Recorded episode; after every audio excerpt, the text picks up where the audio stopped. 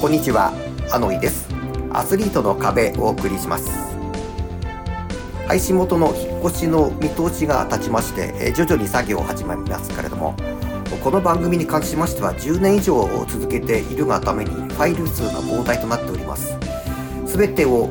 移行させるか一部にして残りをアーカイブにするか今迷っているところであります。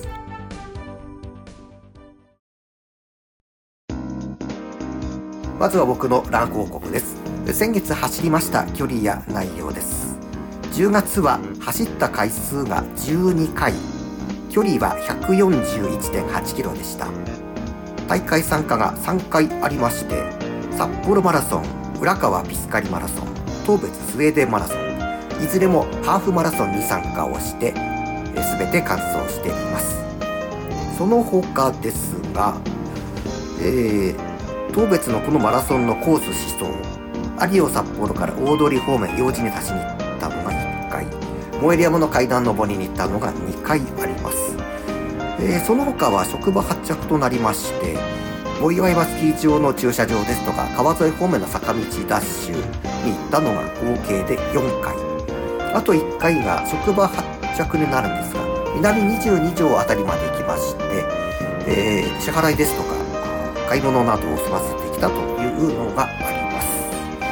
えー10月は大会参加だけで距離が63キロ行っていまして残りは坂がメインという走り方です。で距離を見ましても一番長い距離を走ったのがハーフマラソンの大会でして、えー練習はそれ以下の距離だったので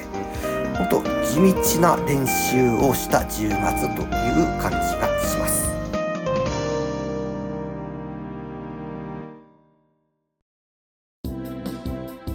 続いて今月の話題です、えー10月は大会参加あ3回あったのですがその中から当別スウェーデンマラソンのお話をします。当日雨が降ったり止んだりで、えー気温も低めで、えー寒いという印象が非常に残っております。気温は1桁だったみたいです、えー天気も予報よりも悪くて雨が降ったり止んだりで、えー止まなかったというのが率直な感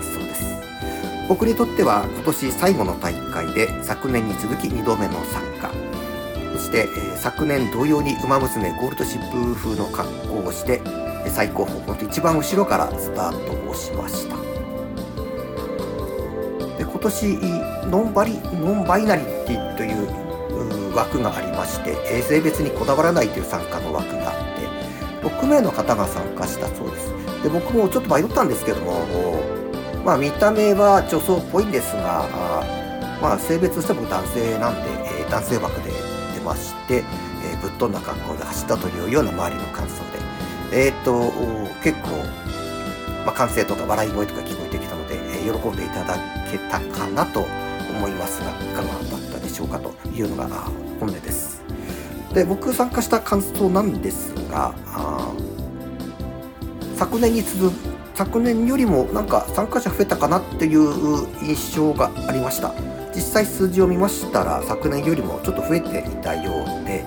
なんとなく雰囲気がですね札幌近郊の大会っぽくなってきたなという感じがします。なので、えー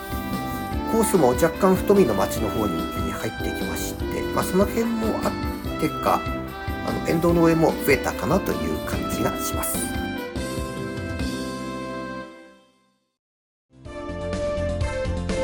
エンディングです。今年1年の大会参加につきまして実はあまり話をしてこなかったのですが1年間の総括ですとか、まあ、なんで仮装をして走ったのかなどを増刊号として年内に配信する予定でいます。普段よりも長くなる見込みですので、えーよろしくお願いをいたします。アスリートの壁お相手はアノイでした。それでは次回まで。さようなら。